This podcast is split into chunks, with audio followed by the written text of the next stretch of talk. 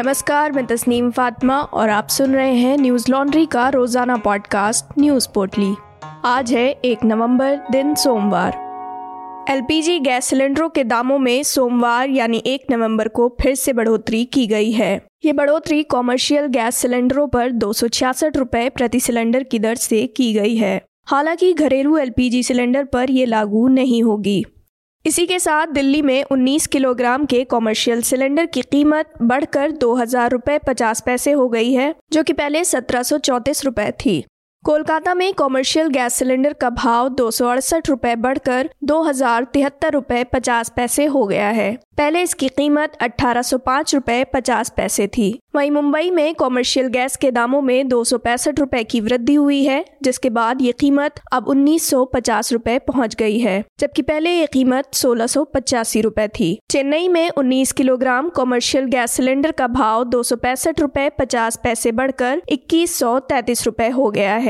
पहले ये कीमत 1867 रुपये 50 पैसे थी। तेल कंपनियों ने आम आदमी के उपयोग वाले 14.2 किलोग्राम बिना सब्सिडी की रसोई गैस सिलेंडर की कीमतों में कोई इजाफा नहीं किया है और दिल्ली में बिना सब्सिडी वाले रसोई गैस सिलेंडर की कीमत 899 रुपये 50 पैसे बरकरार है। गौरतलब है कि पिछले महीने तेल कंपनियों ने बिना सब्सिडी वाले 14.2 किलोग्राम वाले सिलेंडर के भाव में 15 रुपये का इजाफा किया था।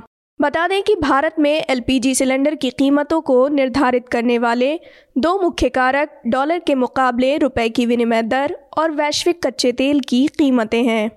सोमवार को दिल्ली में ईंधन की कीमतों में 35 पैसे की बढ़ोतरी देखी गई, जिसके बाद पेट्रोल 109 रुपये 69 पैसे प्रति लीटर और डीजल 98 रुपये 42 पैसे प्रति लीटर पर बिक रहा है। किसान नेता राकेश टिकैत ने केंद्र सरकार को 26 नवंबर तक की मोहलत देते हुए नया अल्टीमेटम दिया है और कहा है कि इसके बाद किसान दिल्ली में अपना आंदोलन और तेज करेंगे। उन्होंने ट्वीट कर कहा, केंद्र सरकार के पास 26 नवंबर तक का समय है। उसके बाद 27 नवंबर से किसान गांवों से ट्रैक्टर से दिल्ली के चारों तरफ आंदोलन स्थलों पर बॉर्डर पर पहुंचेगा और पक्की किलेबंदी के साथ आंदोलन और आंदोलन स्थल पर तंबुओं को मजबूत करेगा। टिकैत ने लगातार दूसरे दिन ये चेतावनी दी है। रविवार को उन्होंने पुलिस प्रशासन को चेतावनी दी थी और कहा था कि दिल्ली की सीमाओं से यदि किसानों को जबरदस्ती हटाने की कोशिश की गई तो सरकार कार्यालयों को हम कल्ला मंडी में बदल डालेंगे। टिकैत ने आरोप लगाया था कि पुलिस ने बैरिकेड के साथ उनके टेंट भी उखाड़ने की कोशिश की है। हालांकि दिल्ली पुलिस ने इन आरोपों को बेबुनियाद बताया है और दावा किया है कि किसी भी किसान के टेंट को नहीं हटाया गया है। आज तक की खबर के मुताबिक आज दिल्ली की सीमा के नज़दीक गाजीपुर बॉर्डर पर किसानों के धरना स्थल पर लगे बैरिकेड को पुलिस ने हटाया है। एक पुलिस अधिकारी ने बताया, सरकार की तरफ से आदेश है, इसलिए हम बैरिकेडिंग हटाकर रास्ता खोल रहे हैं। बैरिकेड हटने से गाजियाबाद से दिल्ली आने वाला रास्ता खुल सकता है। फिलहाल इस सड़क पर कृषि कानूनों की वापसी को लेकर महीनों से किसानों का प्रदर्शन जारी है। दिल्ली के गाजीपुर और टिकरी बॉर्डर से बैरिकेड हटाए जाने और रास्ता पूरी तरह खोले जाने को लेकर किसान नेताओं और पुलिस प्रशासन के बीच गतिरोध के दौरान राकेश टिकैत ने ये चेतावनी दी है। टिकैत ने बैरिकेड हटने को सही बताया और कहा कि वो किसान संसद में जाकर फसल बेचेंगे।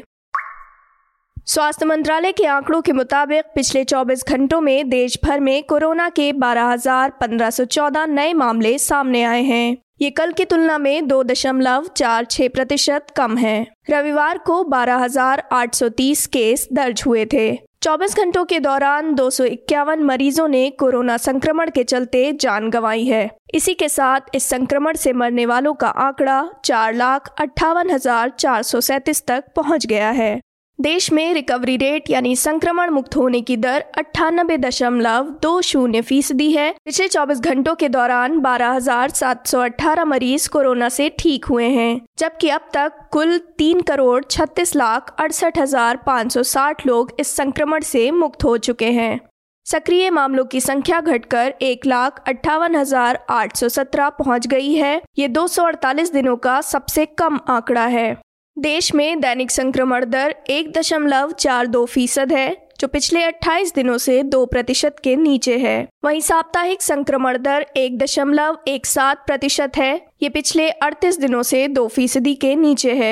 वैक्सीन की बात करें तो बीते 24 घंटों में लोगों को 12,77,542 डोज वैक्सीन लगाई गई, जिससे वैक्सीनेशन का कुल आंकड़ा 106.3 करोड़ पर पहुंच गया है। बता दें कि दिल्ली सरकार ने राजधानी में कोरोना संक्रमण की स्थिति कंट्रोल में आने के बाद स्कूलों को खोलने की अनुमति दे दी है और इसके बाद कई स्कूल खुल गए हैं। हालांकि प्राइवेट स्कूलों में दिवाली के बाद स्कूल परिसर में कक्षाएं शुरू की जाएंगी। लगभग 19 महीनों के बाद सोमवार को 8वीं तक के छात्रों के लिए कई स्कूल 50% क्षमता के साथ खोले गए हैं। बता दें कि कोरोना वायरस महामारी की वजह से मार्च 2020 से स्कूलों में कक्षाएं बंद कर दी गई थीं, जिसके बाद 9वीं से 12वीं तक के छात्रों के लिए स्कूल इस साल सितंबर में खोल दिए गए थे।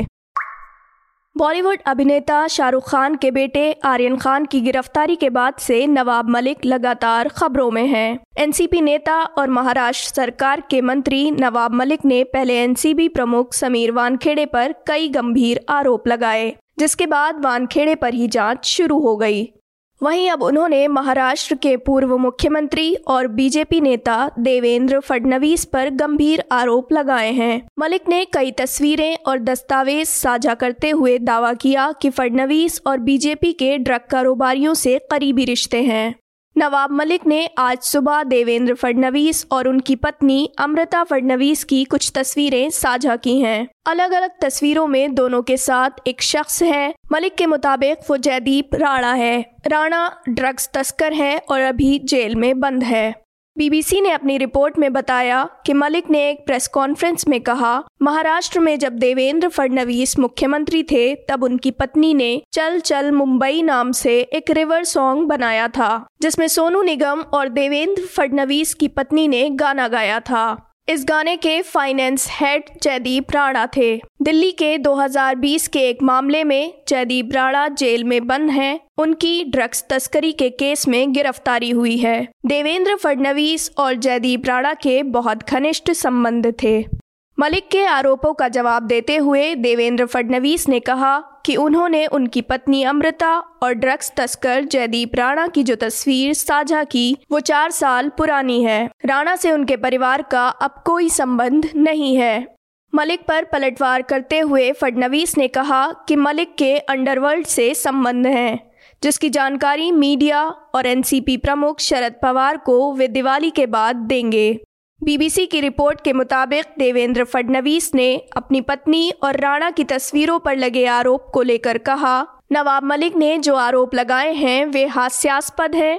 मुंबई के रिवर मार्च संगठन ने एक रिवर एंथम तैयार किया था। उसके लिए जो टीम हमारे पास आई थी, पूरी टीम ने हमारे साथ फोटो खिंचवाई। उस व्यक्ति को 4 साल बाद एनसीबी ने गिरफ्तार किया है। उसके आधार पर वे संबंध जोड़ना चाहते हैं।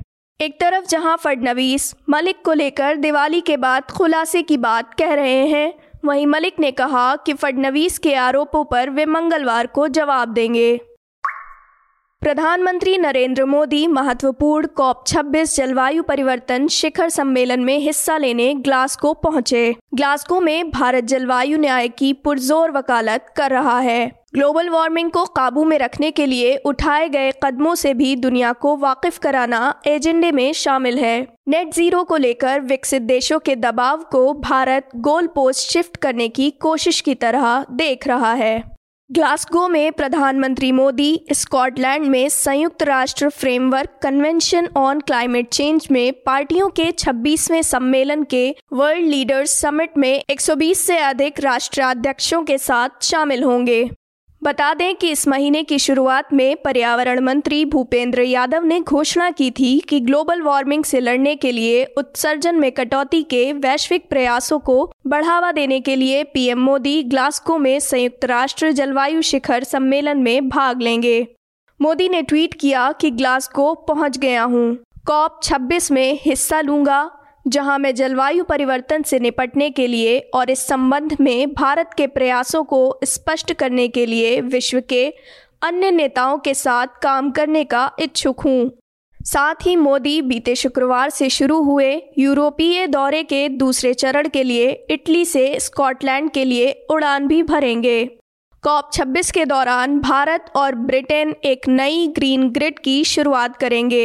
इसके जरिए दुनिया के विभिन्न हिस्सों को एक नेटवर्क से जोड़ने की कवायद होगी। अंतर्राष्ट्रीय सौर गठबंधन ISA के महानिदेशक डॉक्टर अजय माथुर ने कहा, पहल का उद्देश्य इच्छुक पक्षों के गठबंधन से शुरुआत करना है, जैसे कि कोई दो देश जो सौर विद्युत के हस्तांतरण से पारस्परिक रूप से लाभान्वित होंगे।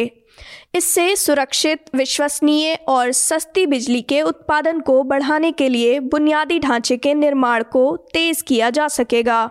इनमें आधुनिक लचीले ग्रिड, चार्जिंग पॉइंट और बिजली इंटरकनेक्टर शामिल हैं। COP26 पर और अधिक जानकारी के लिए आप न्यूज लॉन्ड्री की रिपोर्ट्स पढ़ सकते हैं, जिसके अब तक 4 भाग प्रकाशित हो चुके हैं। पढ़ने के लिए hindi.newslaundry.com पर जाएं। न्यूज लॉन्ड्री की ओर से श्रोताओं के लिए एक ज़रूरी सूचना। दिवाली के शुभ अवसर पर न्यूज लॉन्ड्री अपने सब्सक्राइबर्स के लिए लेकर आया है न्यूज लॉन्ड्री गिफ्ट हैम्पर। इस खास दिवाली गिफ्ट हैम्पर्स के साथ हमें अपने दिवाली के जश्न में शामिल करें। दिवाली के इस स्पेशल ऑफर में 3 गिफ्ट हैम्पर्स शामिल हैं। चुने अपनी पसंद का हैम्पर और दिवाली के उपहार के रूप में अपने दोस्तों और रिश्तेदारों को भेंट करें। अधिक जानकारी के लिए क्लिक करें newslaundry.com। न्यूज लॉन्ड्री 100% विज्ञापन मुक्त प्लेटफॉर्म है, जिसका मतलब है कि हम किसी भी सरकार या कॉरपोरेट से विज्ञापन नहीं लेते। हम आपके समर्थन से चलते हैं। हम ऐसे ही स्वतंत्र होकर काम कर सकें, इसके लिए न्यूज लॉन्ड्री को सपोर्ट करते रहिए। न्यूज लॉन्ड्री को सहयोग देने के लिए hindi.newslaundry.com पर जाएं और सब्सक्राइब करें और गर्व से कहें, मेरे खर्च पर आज़ाद हैं खबरें। इसी के साथ आज की न्यूज़ पोर्टली में बस इतना ही। नमस्कार। न्यूज लॉन्ड्री के सभी पॉडकास्ट टिचर, iTunes और दूसरे पॉडकास्ट प्लेटफॉर्म पे उपलब्ध हैं। खबरों को विज्ञापन के दबाव से आज़ाद रखें। न्यूज लॉन्ड्री को सब्सक्राइब करें।